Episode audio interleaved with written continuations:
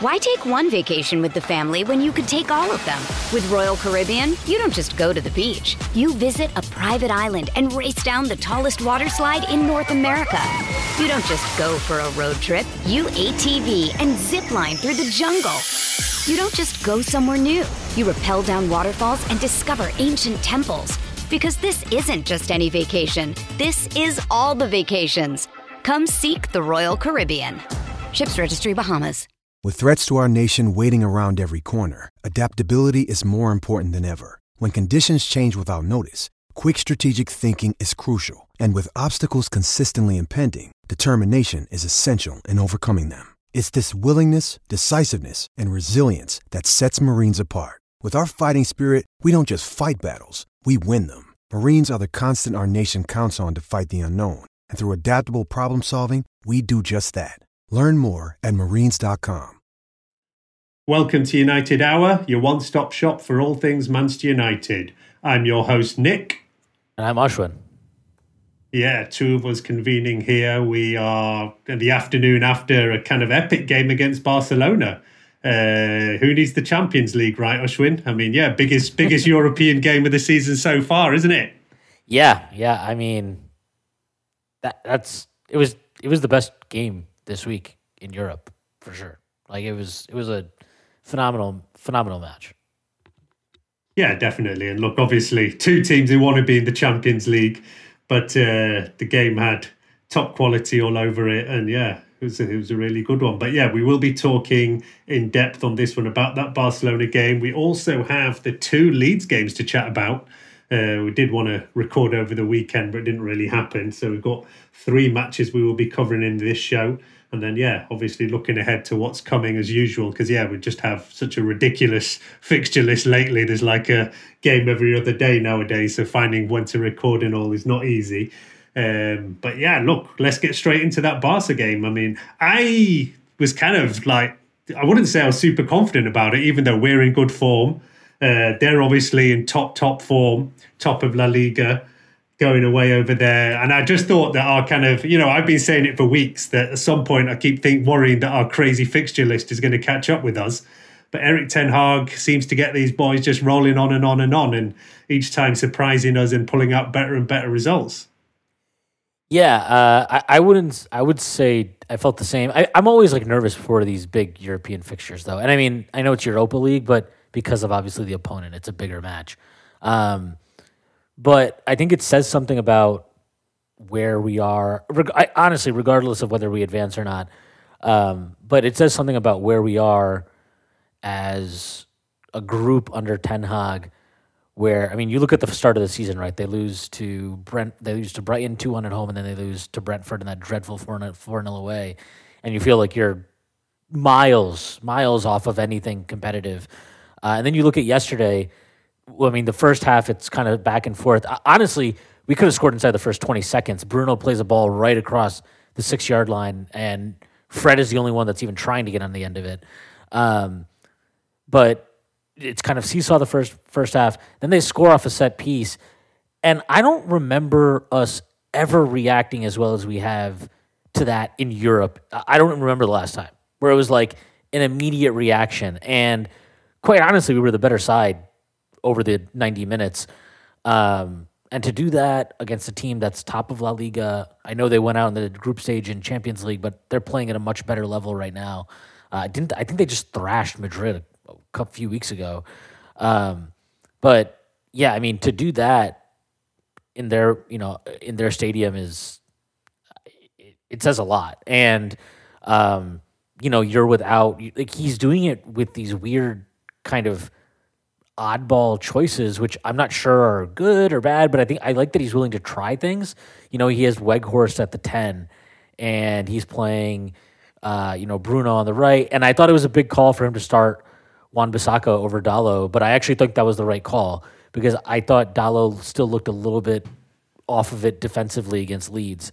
Um, but like he's making big calls. He's willing to try things, right? Shot center back. I, I didn't even I honestly didn't even think of that because he's been doing it for a while now. But shot center back, Malacia at left back. Uh, it feels like not only is he willing to try things, but he's also really good at integrating players into being part of the squad. And so when a player goes out and we have to shuffle things around, it feels a lot more cohesive because we're they're playing their part within a system whereas you know previously it was a lot of like well we need Bruno to come up with with, with the goods because that's the way we score goals and we need it just seems a lot more cohesive obviously the fact that Rashford is in amazing form helps but you know it, it's not like chances aren't being created for others either so I just can't say enough. I thought it was a really, really good performance. Not a perfect performance, but you know, it was like we went to their building and we we had a proper go. Like it wasn't, you know, we didn't sit back and just try to counter them. We were trying to play progressively out of the back, trying to take take the ball, play through the lines. Um, and you know, even under Ole when we came back against PSG, right, that was just like a proper sit back, soak up pressure, hit on the counter type of performance, wait for a mistake. This was just way more progressive and way much way more of you know uh, what you kind of see from the top teams in Europe nowadays where you know we've seen this with Atletico, right? Like Simeone can't get results anymore in Europe, and it's because you need to do more than just be able to soak up pressure and hit teams on the counter. And I think we're seeing how he's developing a side that's capable of doing that. Yeah, look, absolutely. And that, like you say, this has been the impressive thing, especially about this kind of run of games, because, you know, there's been certain players out from suspension. There's been big injuries with Eriksen, for example, in particular. And yeah, we still kept rolling on with whatever team he puts out there. Um, I mean, we did have less possession, but you're always going to have less possession against Barcelona at the Nou Camp. But in terms of kind of chances, in terms of shots, it was pretty equal. And on the XG, I mean, it's showing that we're unlucky. I mean, uh, it's at 1.3 Barcelona, 2.1 Manchester United. So we're actually the ones that should be upset uh, to be coming away with a kind of draw here. And I also the mentality, you know, after this game, I saw Marcus Rashford and he said, yeah, this feels like a loss. We were winning 2 1. We're, you know, we're not happy about it. Whereas maybe a couple of years ago, we would have been celebrating getting a draw in the Nou Camp. You would you would have even heard somebody like, "Oh, it's a, it's a good result." You know, it, it, even Ten Hag. I forgot what he said exactly, but I think he said something like, "We have to go do it like at Old Trafford now." And I just think like it's not we we need to or we should. It's we have to. It's almost like a like a you're an expectation, right? And I I like that they asked him something about the second leg, and he was like, "I'm not thinking about that right now. I'm thinking about playing Leicester on Sunday." Um, I, I just think the the focus, and you know, like words are words, but you can see that that those words are translating to that type of focus and you know determination on the pitch.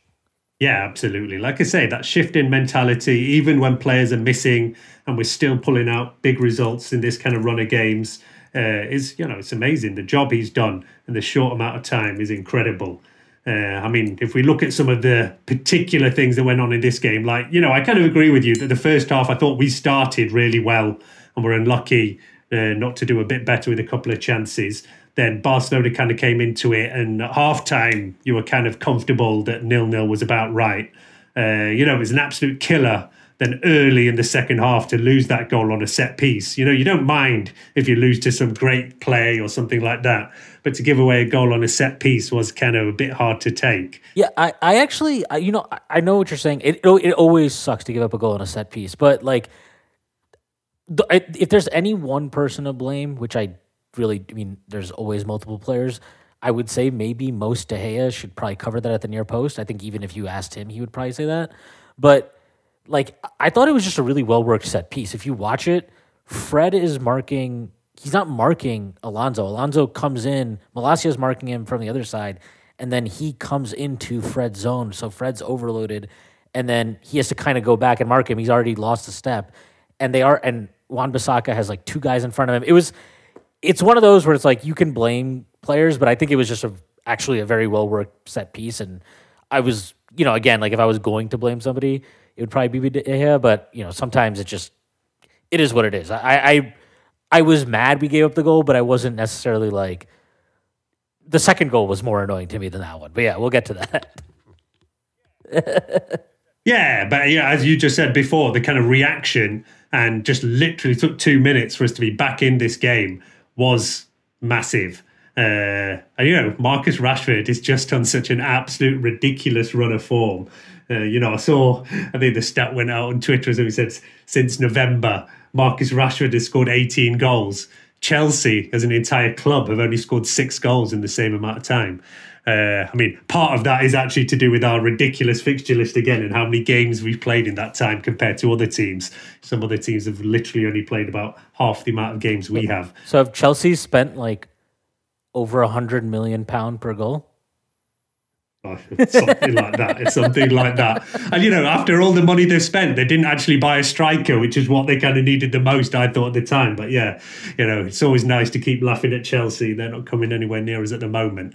And then, of course, not only did we go one-one up within like another, you know, seven minutes, we're actually two-one up. And again, amazing work mm. from Marcus Rashford. Uh, I was actually sat watching this in a bar with a couple of friends, and my friend was saying, "No, what on earth is Rashford doing taking this corner? We don't want him out there." Oh. And then promptly he smashes one in, and the goal comes right from there. So you're like, "All right, yeah, that's exactly what he's doing from this corner." Um, he, he skinned him. That was he just had him on toast there. That was oh my god. I, I didn't. It's like. they they only had one person out there. It was just Raphinha, right? So they didn't even they didn't even have the kind of like respect to send a second player out there. So it was just Rashford and Shaw, two v one on him, and Rashford absolutely. I mean, it could have just been one v one. Didn't need Shaw. He just roasted him. No, and it has been amazing. And plus, you know, Rashford is having to kind of adapt now because he. We've I've always said, and I think we've all always said that his best position is on the left side. And now all of a sudden, Ten Hag is taking a few kind of options, looking at a few things. He's bought Weghorst, as you say, a bit kind of deeper, almost playing behind Rashford. And Rashford is now quite clearly, he's not playing properly centre forward, but he is our most advanced player. Uh, and it doesn't seem to be, you know, hurting him at all. He's come in with another goal and an assist, even though it doesn't officially go down as assist because it's a non goal. But yeah, a goal and assist I'm putting down for Rashford here. And that first goal, you know, in that near post, maybe again, the goalie might feel he should save it there. But that's just the kind of form Rashford is in at the moment. Smashing one in in the smallest of kind of spaces at your near post is pretty incredible. Uh, you know, there's a lot of chat now about what kind of level can Marcus Rashford hit. Uh, I don't know if you saw that on Red Cafe. Somebody bumped like a three-year-old thread where it was Darmian at the time, and this was three years ago. Said that Marcus Rashford has got everything in his locker to be reaching like Ballon d'Or levels with the likes of Mbappe and all that. You know, they were the other young players coming up. So it is always funny to see things that were said two, kind of three years ago. And obviously, in the meantime, you know, Rashford had an awful season last year. But, you know, we kept supporting him on this podcast, even if a lot of people didn't. And now it's absolutely amazing to see him hit the absolute form of his life. He's playing with a, it's not just confidence, but it's almost like a, a knowledge that Ten Hag said this after the uh, after the second Leeds match, right? He said something like, you know, I told him over the summer that if he gets into like if he gets into the positions, the chances will be there for him, and it's it's like an inherent trust now where you're seeing him get into those positions because he knows the chances will come. Um, so he's being rewarded for his faith in the manager, and the managers, and and really like the manager is being rewarded with the fact that he's in the form of his life and the team is executing how he wants them to execute. Um, I thought the build up to the goal was fantastic. Casemiro's ball into Fred, and then Fred touches it to Rashford. Um, it, it, was as good as it gets, and I mean his finish there is it's impossible. Like that's it's it's what what are the odds of finishing at that angle? It's it's an impressive goal, and yeah, I mean his form right now is. I don't know. Can he get to Ballon d'Or? I don't know. I don't really care uh, I'm just happy to see him play at the level he's playing at because it was I, I was it was hard watching him last year um, because he's a player that's so easy to root for, and last year was just kind of miserable for him, and not just him, the entire team. So to see him bounce back the way he has, I mean, at the very least, you'd have to say, what is he the is he at worst the third best attacker in the Premier League at this point? Right? It's Haaland, it's Kane, and it's him who else is even up there?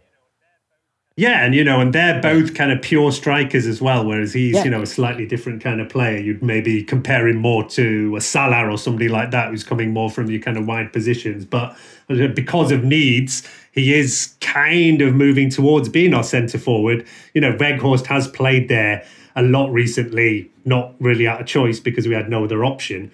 Um, but then, yeah, I think Ten Hag saw that that wasn't working out so brilliantly, even though he was doing all the hard work, and now dropping him behind. I think it's actually working really well.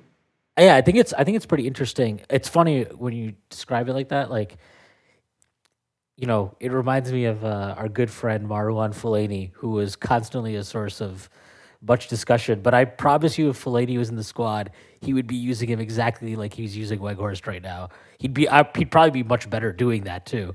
Um, Weghorst is doing what he can. I think it's he's being put in a tough position. It hasn't worked with him at striker. This has worked better. It's still not that clean. But to go back to Rashford, like, yeah, you're right. I mean, he's he's been great inside left, you know, his favorite position, but he's also been great this year as a striker. And how many players in Europe are capable of giving you at least top class performances in both those positions, right? You're talking about like Mbappe, Rashford. I, I don't know. I, I may, I'm sure I'm missing other players, but like there's not many. And to have that level of versatility, and not just versatility, but effectiveness at both those positions, um, one, that's something that prior to the season, you know, every time you see Rashford at striker, you're like, well, if we play on the counter, we have a chance. But other than that, are we really going to get the goals other, in another way? And and now you're seeing like, well, no, we we can, and he can. Um, obviously, the threat of him on the counter is still, you can see it Uh, when he's running into space. these these defenders are are terrified, and you know he he should have drawn a red card yesterday. We didn't even talked about that. That was obvious. That was that was a ridiculous no call. Uh, even in real time, I actually so I had the choice yesterday of either finding a uh, not so legal stream in English or watching it on cable TV here with the Spanish uh, broadcast live. So I chose the Spanish broadcast. Um, I don't know Spanish. Uh, I can make out some words. I could tell that they were very much rooting for Barcelona. And uh, according to them, that was a very tough call for the ref. Not sure I agree with that one. Um, I thought it was I thought it was obvious, and and I think what's frustrating for me is that should be a straight red. That's not like a second yellow red. That should be a straight red. So VAR should be coming in and and telling him to at least look at it. So that that's the part that's very frustrating for me because even if VAR VAR can't obviously make the call for him, but they should at least flag that up as, hey, this could be a red card. You need to look at this. Yeah, I mean, and Ten Hag did make a big thing of this post match. He absolutely thought as well it should have been a red card. I mean, it's one of those daft situations where VAR, I don't know if they even looked at it. I think they looked at it briefly, decided that the foul started outside the area, and then just ignored it because if it's a penalty or not, that is the way it goes. You don't get VAR doesn't look at yellow cards, it doesn't look at fouls outside the box. But you're right, VAR is there for big decisions. And if it's a red card offence, VAR is there for that. And I think it's another one of these mistakes where, you know, the VAR room have just gone, right, the offence is outside the box, so it's not a penalty, forget it, play on. And they've totally forgotten about the fact that you say Rashford is clear of him, it's Koundé. He's passed him, he's knocked him. Uh, Rashford is clear through on goal. It's definitely stopping a goal scoring chance. And yeah, it should have been looked at and it should have been a red card for him and would have made a big difference, not just for this game, but the game coming next week as well, if he was going to be unavailable over there. Uh, so yeah, yet again, VAR fails miserably. Um, and yeah, look, we had other chances in this game as well. You know, we talk about Weghorst, Yeah. and that's where you see that he does lack that bit of quality. He had a, a brilliant chance early Bruno on played him in. That was- you know, if Martial was fit, he would have scored that. Um, you know, that is the kind of difference. Weghorst is doing a lot of hard work for the team. You see him running everywhere, closing down, and he is okay at that kind of link play, uh, holding it and kind of laying it off. Um, but Uh, when it actually comes to a chances for finishing, he, actually hasn't had that many. We can't say this is actually one of the first few chances. I'd say, look, he actually missed a pretty easy chance. He unfortunately has not had that many chances, and yeah, I know he has had a goal for us. But yeah, we're still doing pretty well with him there, though. Like I say, that is the that is the sign of how good a job Ten Hag is doing. That even if Weghorst is having to come in, even if whatever you know, Fred is coming in and doing a job, Uh, he's not first choice, far from it. But yeah, they're still managing to come in, do enough, and we're still pulling out results there. Yeah, I mean, if you look at like the preferred eleven, right? Didn't have Martinez yesterday. Didn't have Eriksen. Didn't have Antony. Didn't have Martial. Didn't have. I mean, yeah, and then there's obviously knock on. I mean, I guess you could say didn't have Dalot. He had Dalot, but you know, Dalot's still working his way back from injury. But it's, I mean, it's it's an impre- it's very impressive what he's doing, and like, you know, we didn't have Sabitzer yesterday, so really he couldn't sub out Casemiro or Fred at any point. They just had to play the entire ninety. Um, and look, I. I don't know. Fred is, you know, we'll talk about it. It's actually this three match sequence he's had is like the full Fred experience. Where it's like first yeah. match against Leeds is just maybe the worst match of his career at United. Then he plays, you know, just man of the match performance at Leeds. And then yesterday, I thought he, I, I saw a lot. I, I, read his thread briefly on the on the Caf yesterday, and there was a lot of like horrible first half, amazing second half. I didn't think he was horrible first half. I thought he was okay. Like I'm not he was, but the second half, that man is just his engine is it's something else. He's like he is running around full sprint in the 87th minute. I, I, I don't know how he does it in that little body of his, um, but his work rate is it's again it's just unparalleled. I have a lot of time for Fred, um, and I thought you know quite honestly I thought he outplayed De Jong. They were operating in similar areas of the pitch, and I thought he he played better than him yesterday. Um, which isn't to say like let's not get Frenkie De Jong now because Fred is here, but it I think he's just underappreciated in terms of what he brings as a squad player, and um, you know, uh, yesterday that type of match where the, it was like it was open, right? It wasn't you know both teams had spells, but it felt like it could swing either way, and and there was a lot of open space. I think those are matches where he really thrives when there's when there is a little bit more chaos, and honestly, when he can kind of help create chaos. So, I mean, do you wish his decision making? And yeah, of course, you wish some of those things would be better. But if those things were better, he wouldn't be like a good squad player, right? He'd be a starting eleven player. Um, what he is is really good for what we need as a squad. Could we still improve in that position? Absolutely. But um, you know, I, I, think I think he he's done really well. I thought Casemiro did really well. Aside from you know the second goal they concede, you have to say that he's done pretty poorly there. Kind of a loose pass and build up, um, which allows them to turn the ball over. And then Raphinha plays a ball in which you can't you can't do anything about that. That ball is just wicked. Like there's you know any touch on it, it's probably going to score. If you don't get a touch on it, it did score. Like it, there's really nothing you can do. So, um, I mean, that was a great ball by him. But uh, again, like I, I just think you, I think out of our nine or ten outfield players, nine of them went the full ninety. You can't question the effort, work rate, any of that stuff. You know, say what you want about execution, but you know, so much of last year, right? You're talking about why the squad, like nobody's putting the effort, nobody's putting in the hard yards, and and now you're kind of looking at this team and you're like, who isn't willing to do those things? You know, like Weghorst maybe didn't. Yeah, Fred and yeah. Weghorst are like the absolute epitome of that. That they're players that take a bit of stick because they do lack that bit of quality, but they make up for it with just sheer hard work and determination. I mean, I will say Fred was getting a fair bit of abuse in the pub I was in early on in the match. But then, yeah, he does pull out an assist for that Rashford goal. Uh, as you say, these three games, I mean, he was awful bad in that first Leeds game. His passing accuracy was somewhere down in the 60s. But then 67%. Then in the second Leeds game, as read something, he made eight tackles, which is the most of any player in the Premier League game for more than three years now. Um, so you know that's the kind of you say you do get the up and down of Fred. We do know that his bottom level is can be a problem when he's giving it away, when he's making the wrong decisions. But where when he comes out the top level, yeah, he comes out with the man of the match award. Uh, we will take a quick break there on the first part of the show. We'll come back, talk more about this Barcelona game and also those two Leeds matches. Why take one vacation with the family when you could take all of them? With Royal Caribbean, you don't just go to the beach. You visit a private island and race down the tallest water slide in North America. You don't just go for a road trip. You ATV and zip line through the jungle. You don't just go somewhere new. You rappel down waterfalls and discover ancient temples. Because this isn't just any vacation, this is all the vacations. Come seek the Royal Caribbean. Ships Registry Bahamas. All right, back for part two. So, yeah, we were talking about Fred, and you had, of course, mentioned that second goal of Barcelona. I mean, I'd say that he's a little bit lucky. And, you know, I think that's exactly why their XG is down at 1.3. Because, you know, De Gea did make a couple of saves as well. We can't say, you know, I'm saying we were unlucky to lose this game, but Barca did have other chances.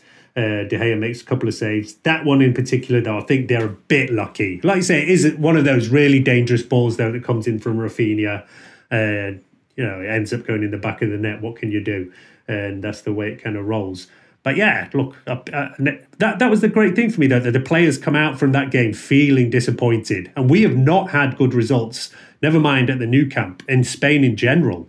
We, you know, it's been a long, hardly any times that we've actually come out with results from there. We did actually get one just, I think, uh, last season, right? I think it was a Villarreal or something like that. Was the first time in ages that we're doing it.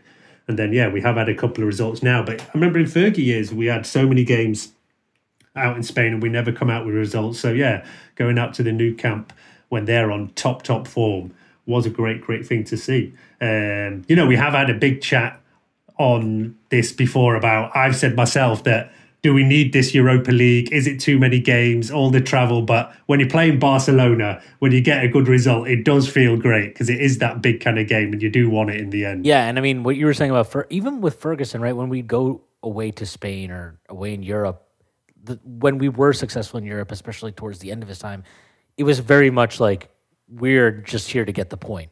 If we score something on the counter, great, but we are here to get the point, and then we're going to go to Old Trafford and we'll do you there. Um, this again, this was just like not that. This was such a more like we're here for all three points, and we are here to take the game to you. And if that means that we have to risk, you know, opening up a bit and giving up some chances on our own, that's fine. We think our quality is better than your quality, and um, yeah, it was just. I mean, credit to both teams. To be honest, both teams really went for it, and it made the match all that much better. Right? It, it was like it was just a constant back and forth. But um, yeah, I, I, just think uh, looking at this team, like there's a lot of players now that you're looking at, and you're I mean, how many players would you even say are weak links at this point? Like, you know, you can say like if you want to say Fred or Weghorst, right? Sure.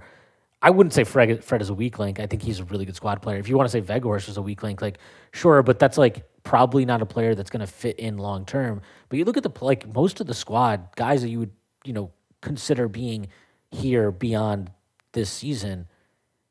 It's it has the look of a strong squad, and yeah. No, and there's two or three who've started that game yesterday. Look, at the start of this season, and even like a few months in, most people thought Aaron Wan-Bissaka was not going to play another game for this club. People were expecting he was going to leave in the winter window because you know he didn't play at all in that first section and he's come in, played really well. And first of all, you just thought he's doing a good job while Dalot's out, but you know he's just keeping that space warm for Dallow. But right now, there's a real fight for that right back spot.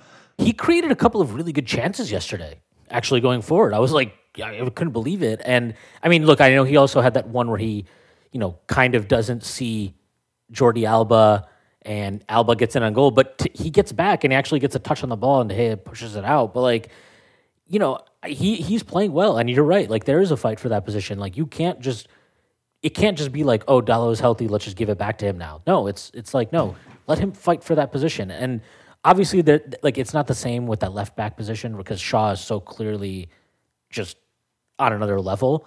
Um, but you can see that he trusts Malacia to come in in situations and do a good job. Like you know, he played. He started him against Man City. He could have started Maguire and played you know, uh, Shaw at left back, but he he trusted Malacia. I think that says a lot about how he is creating a squad and he's creating competition within the squad. Like I think if let's say Eriksen comes back before this end of the season, um, if if the team is in a good spell and Fred is playing well, he's not just going to immediately drop Fred right and bring Eriksen back. Eriksen's going to have to wait his time and earn his way back. And I think it's important to like create that mindset and understanding within the squad that you you're only as good as what you what you're currently doing for me. I can't I can't depend on you because you had a good season last year. I need to know that you're you're still like you're keeping up those levels and and that's why City has been as good as they've been under Pep, right? Where it's like, like you know this because you play FPL. You can never guess the starting lineup with Pep. You never Yeah, know who's yeah. going to start, Absolutely. and it's and I think that's a big thing. It it it forces players to be on top of their game, and even with Fergie in the last few years when he was manager, I think there was like a stat where we hadn't started the same eleven in consecutive matches for like three years or something like that with him.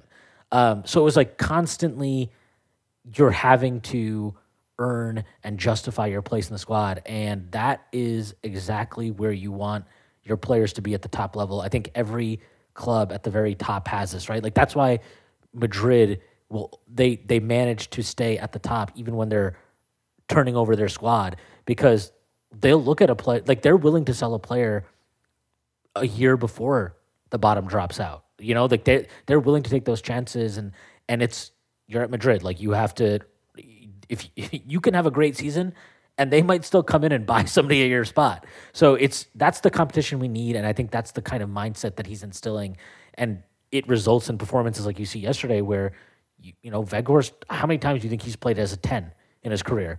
You know, like Bruno's playing on the right, Shaw's playing at left center back. You know, it's it's you're asking guys to do different things and they're stepping up and delivering for you.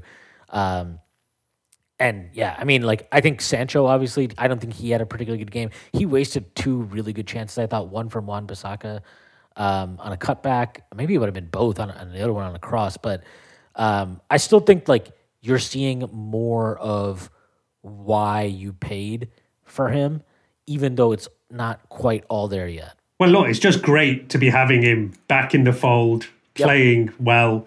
I mean, you know, we can start talking about those couple of Leeds games in a bit more detail now as well. Uh, and obviously, in that first game, it's his kind of big redemption day where he's come in off the bench and scored our equaliser. And you kind of feel like, all right, yeah, this is a player who's back for us. And then, yeah, he starts uh, the game after that over there. So, yeah, just having him back at all, it does feel like, you know, that stereotype of, yeah, like a new signing.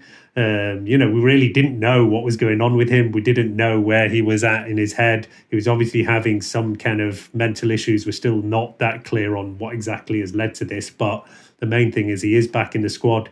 Uh, he's starting games. I mean, I'm not saying he's on his top, top form or anything like that, but he is contributing. And yeah, like I say, that goal in that Leeds game was brilliant and yeah, got us back, got us that point on that day, basically. Uh, I mean, yeah, look, if we, like I say, let's focus on these two Leeds matches that came in between.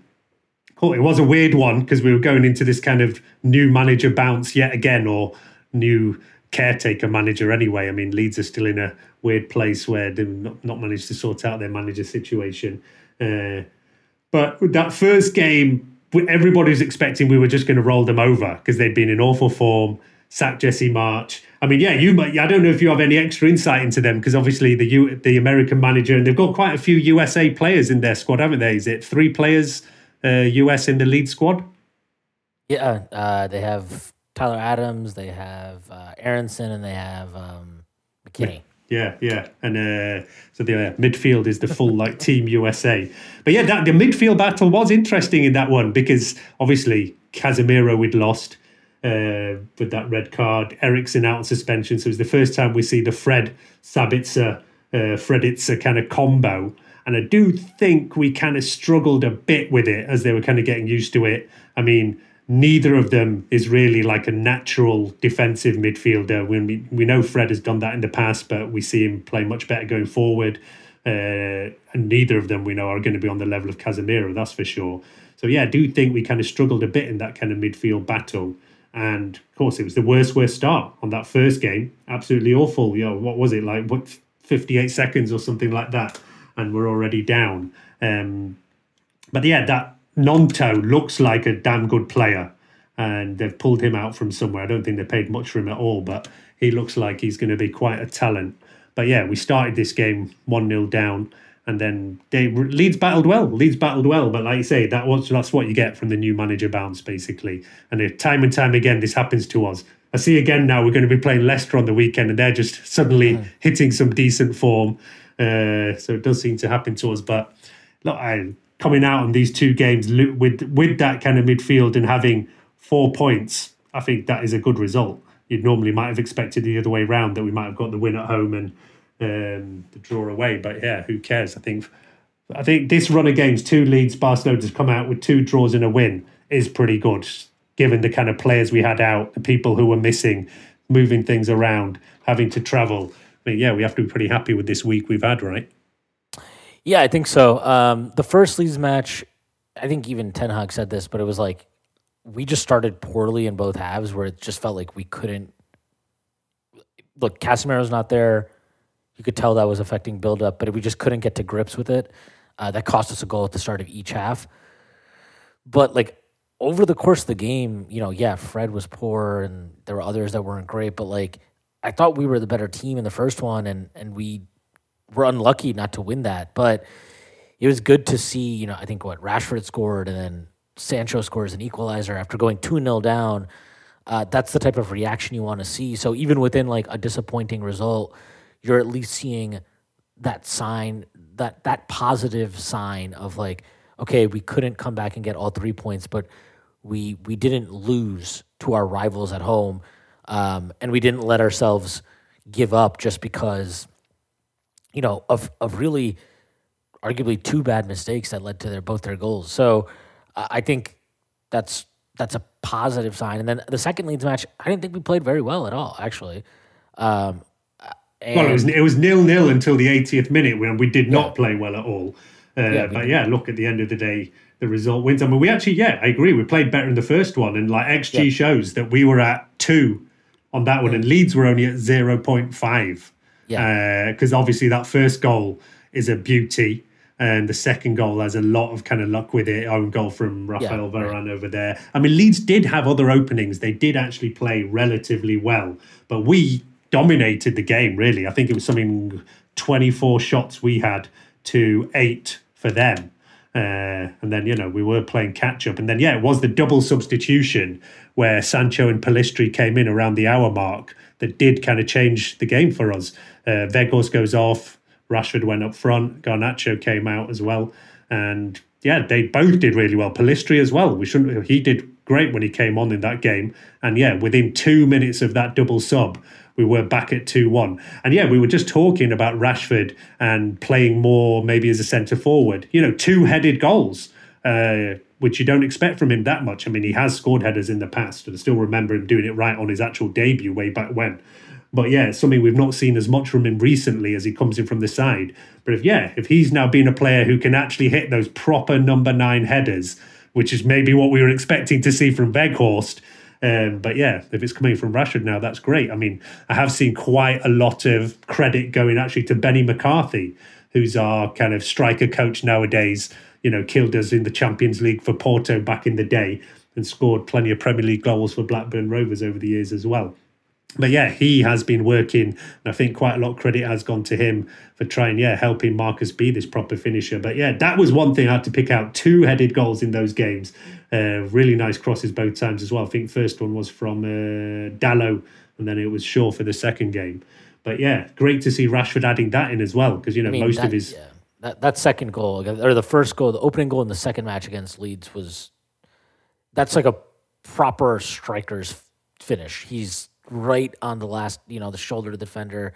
He's playing right on the edge, and he, I mean, that that finish on the cross, the cross itself is just unbelievable from Shaw. Um, but I mean, that that finish is great, and then Garnacho's goal against, oh my god, that goal was and it was you know it was awesome to see because he got a lot of stick after the first match, which I thought was yeah he did. He started that first game and he had a couple of good chances that yeah. wouldn't say were awful, but he just kind of yeah didn't quite have the composure to finish them off. Yeah, and it's like he's 18. Like I don't know, it's just weird. Like I was critical of him in the during the match, but I don't really get the point of like he was. There's just a lot of people like dumping on him after the game, and it's like he's 18. Like he's gonna have matches where he just doesn't play well. That's part of that that just is what it is.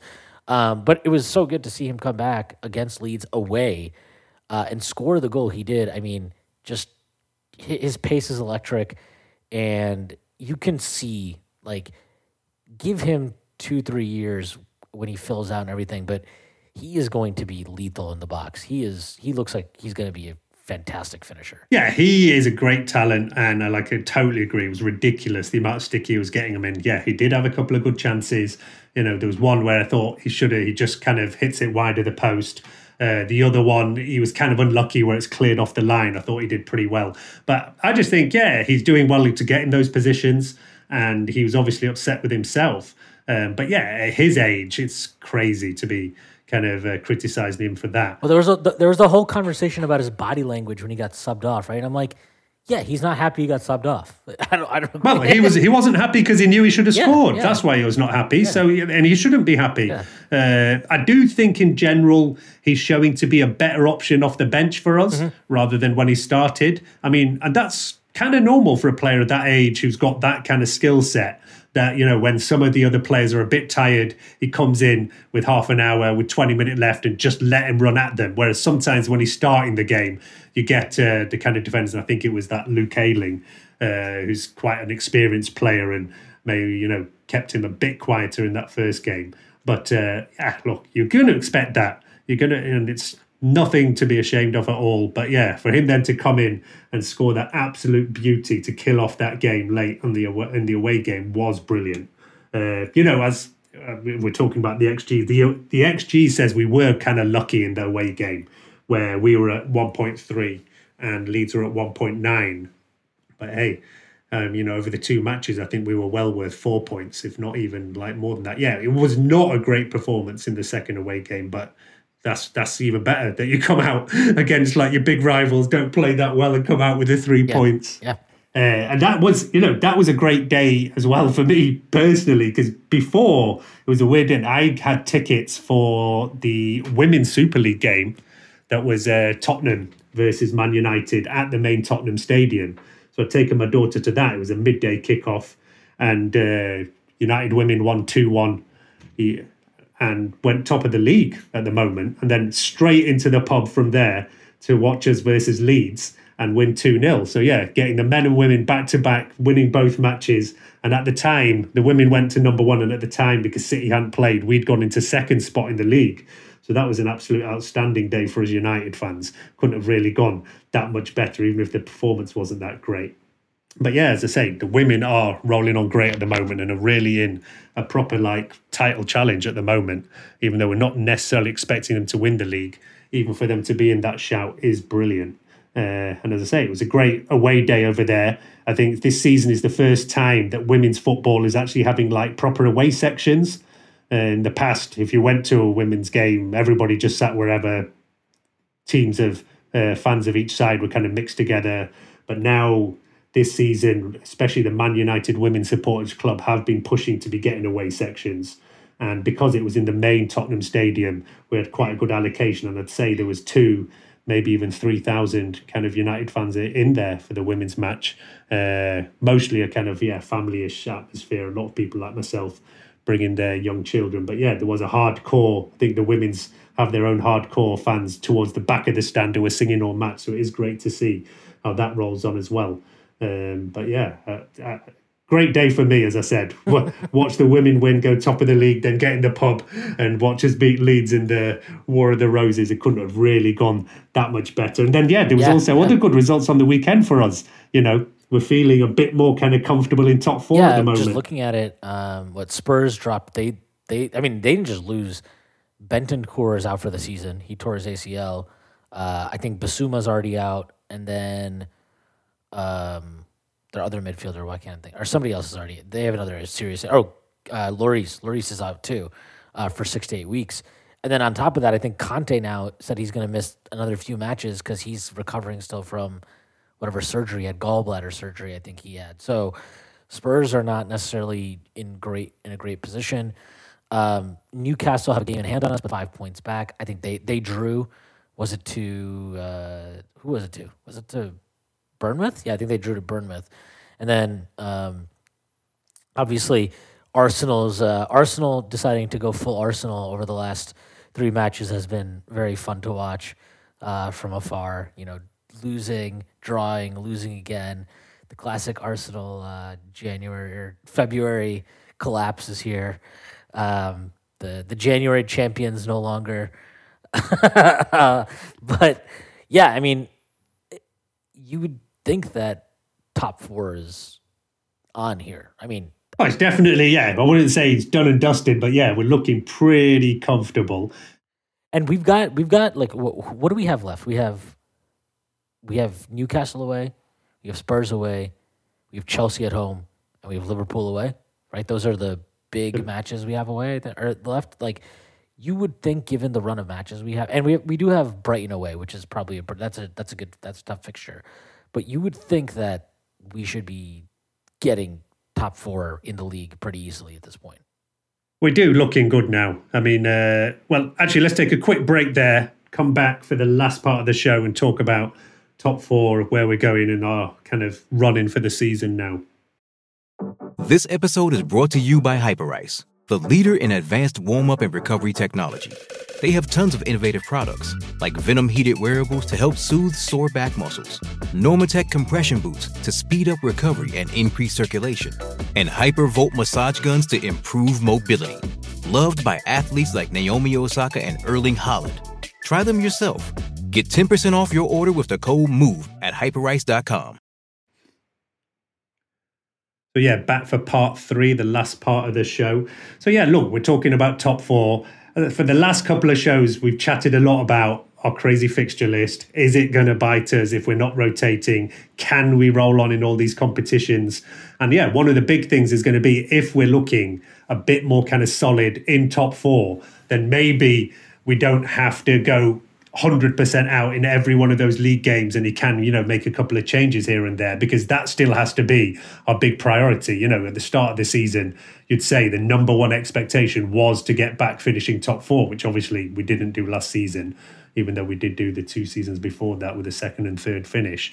Uh, but that was the number one priority. And then if you can go on a cup run and it's going from there. And uh, you know we're not far away now of course from the Carabao Cup final so yeah, we're already at Wembley for that one, and yeah, I was very happy to get my ticket confirmed in the ballot for that. So yeah, excited to be going back to uh, Wembley after quite a few years. But yeah, if like I say, you, we, we had a big chats about these and you know you weren't on that sh- these couple of shows so would be interested in your opinion on it because we were talking about look do we have the squad to fight for all these four tournaments? If you don't think we do which is the priorities? Would you prioritize the europa league the fa cup? So you know where are you kind of on that? First of all do you think our squad is strong enough for us to be fighting for all these trophies?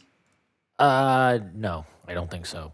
Uh it's not even it, it's just you don't have the depth and like the midfield depth is just not there. That's the biggest thing for me. You could maybe get away with not having a proper nine, and I, I think the defense is actually fine. I think we have good depth there, but you know, forward positions, can you get by with playing some of these younger guys in the wing? And probably, but the midfield is just it's just not there. You know, like we saw yesterday, Eriksen out, Sabitzer out. There's the only option he has to go to off the bench is what Mainoo and Iqbal. Yeah. And maybe yeah, and like, Lindelof can play defensive midfield. Right.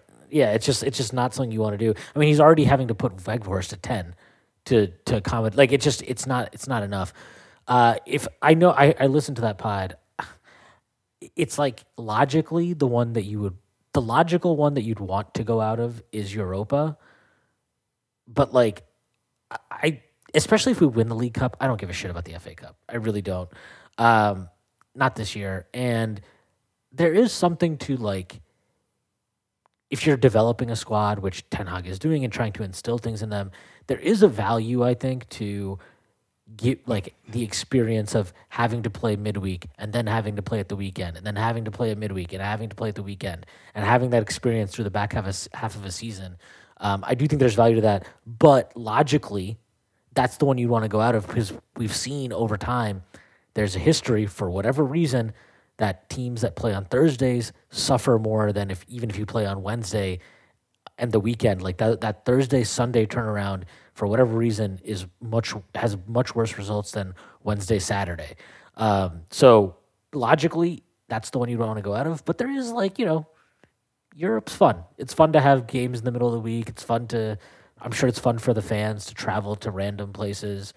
Um, you know, I would be hard pressed. I mean, it'd be fun to like. You could play Arsenal in a two leg tie in Europa League. You know, things like that. No, and yeah, and if we beat Barcelona, uh, you kind of look at what teams are going to be left in this competition, and I think yeah, we should be look probably. I think we'll come out being the favourites to win this if if we beat Barcelona. I mean, all right, you know, I think- Arsenal are still in there. Yeah. There's a couple of other uh, teams as well who would be difficult to go past, but uh, you know, I I, think in, is in, I think is Inter in it? Or no, they, I don't think they are. actually forget Inter myself because I've seen the kind of you know list off this playoff round, but there's obviously the other teams who are still in it as well who will come back in on the next round. I mean, that was the crazy thing that we've had this extra two matches because we came second in the group, which is a big part of our kind of fixture pile up and why you know a team like Arsenal are not playing this round and have got so many less games than us. Uh, but you know, whatever I say, that look, we've got too many games, we don't need the travel. As soon as you start playing Barcelona, as soon as you have a 2 2 draw away, you think, look, obviously, we want to go home now, finish that job, and go to the next round. I mean, even though I do often say, listen, we can't have all these matches, I want need think we have to sacrifice something, you never want to lose a game.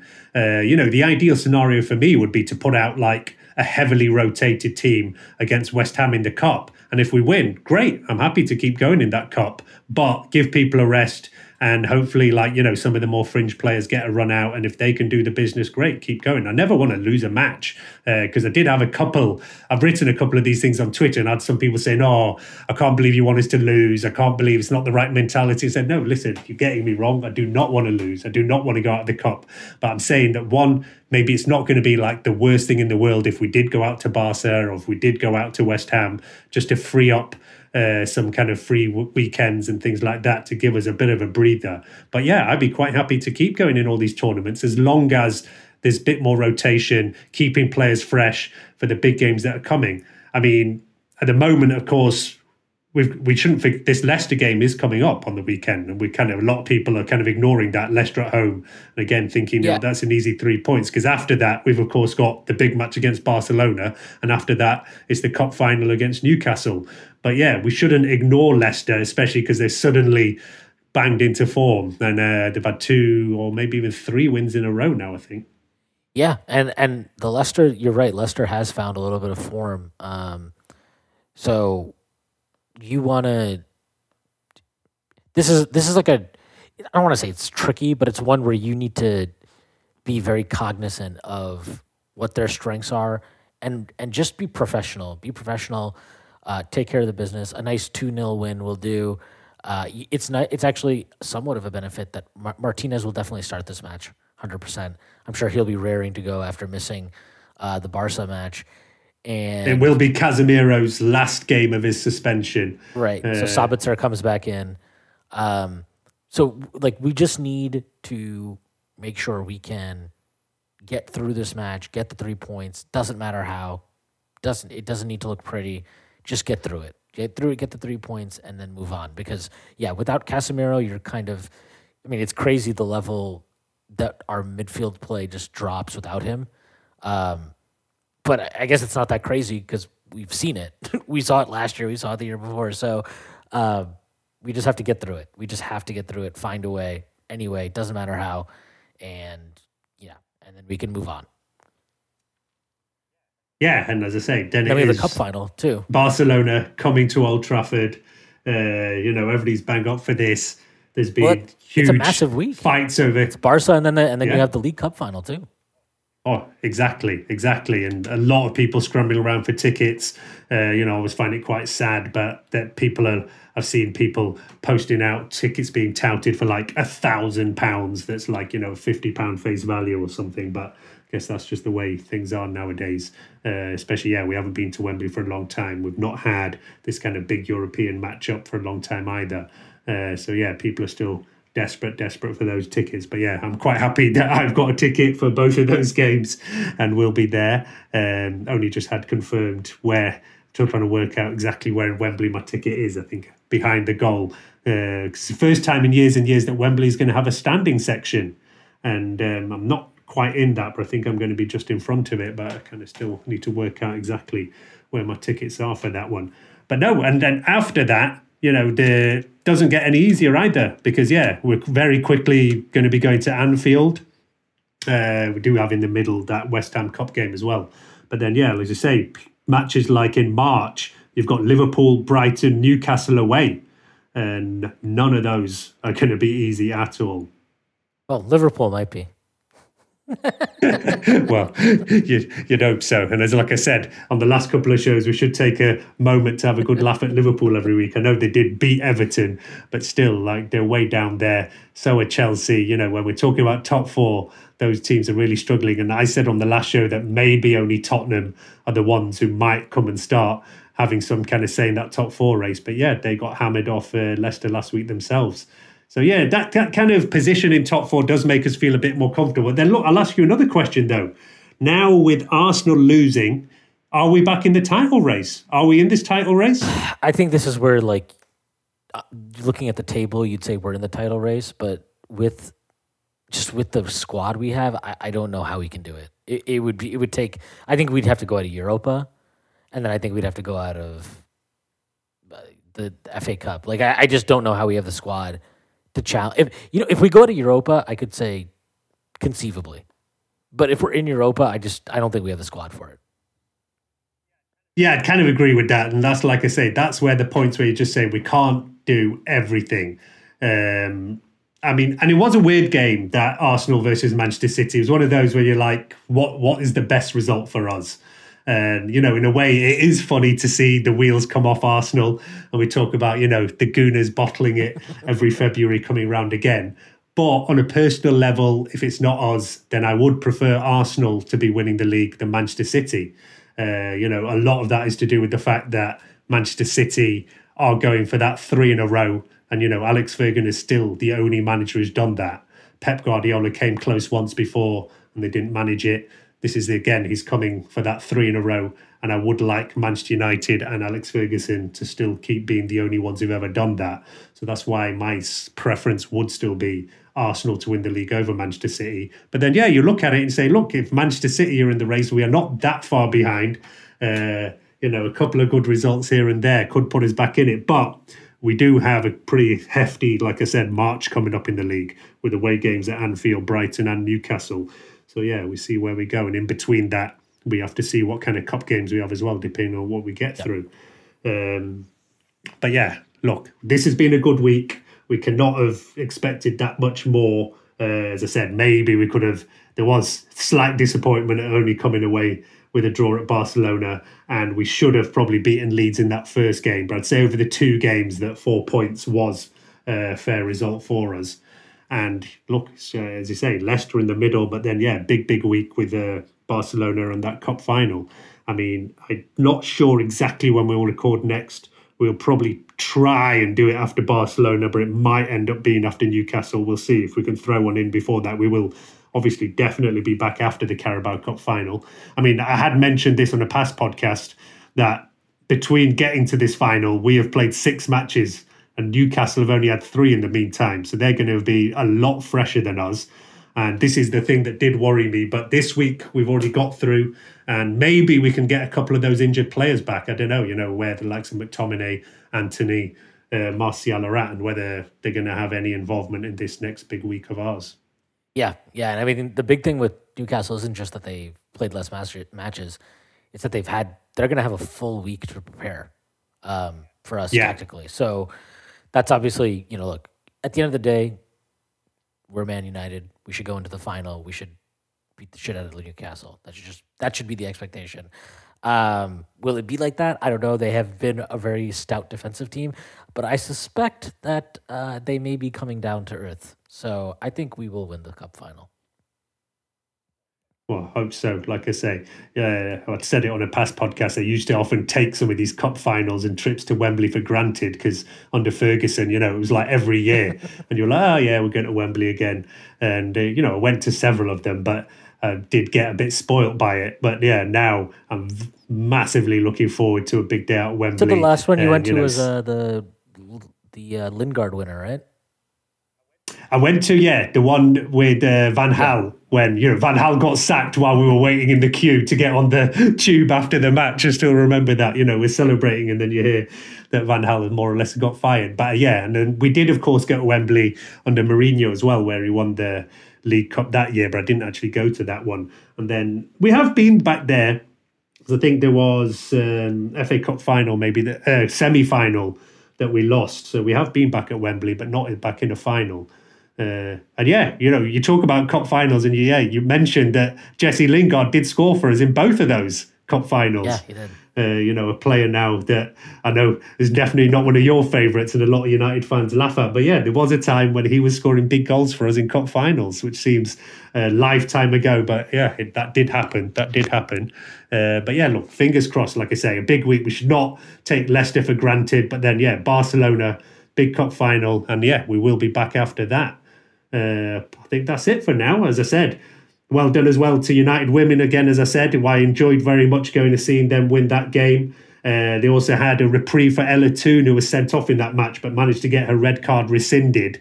I think the women's team seemed to get a lot more favour from the FA than the men's team do because I wasn't expecting that. And yeah, they're top of the league and they're defying expectations as well because they were looking happy just to kind of finish top three this season. So yeah, let's see. We'll keep everybody updated with how the men and the women are going for the rest of the season. We will be back possibly after Barcelona, but definitely after Newcastle. Uh, good night from now and see you then. Sports Social Podcast Network. Without the ones like you, who work tirelessly to keep things running, everything would suddenly stop. Hospitals, factories, schools, and power plants, they all depend on you. No matter the weather, emergency, or time of day, you're the ones who get it done. At Grainger, we're here for you with professional grade industrial supplies. Count on real time product availability and fast delivery. Call click grainger.com or just stop by. Grainger for the ones who get it done.